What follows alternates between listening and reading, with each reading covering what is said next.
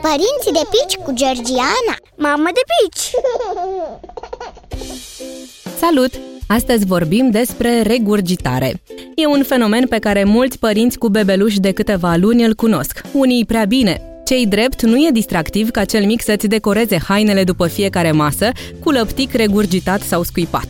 Nici pentru copil nu e plăcută senzația, se înțelege, dar vestea bună e că episoadele acestea trec de la sine după maximum șase luni. Nici noi nu am scăpat de experiența regurgitărilor, foarte dese chiar, ceea ce m-a speriat la un moment dat.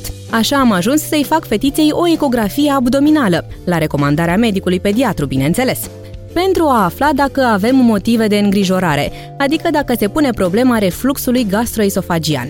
Din fericire, cauza regurgitărilor era doar insuficienta dezvoltare a organismului, firească la bebelușii de 2-3 luni. După alte câteva săptămâni, regurgitarea a devenit amintire.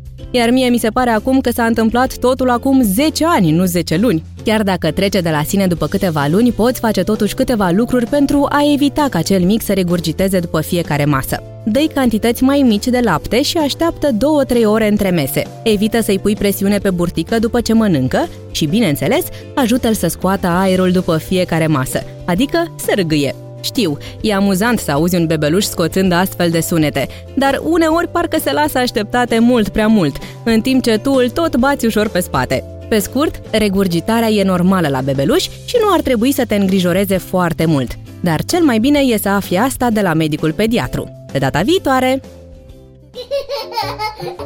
Părinții de pici cu Georgiana Mamă de pici!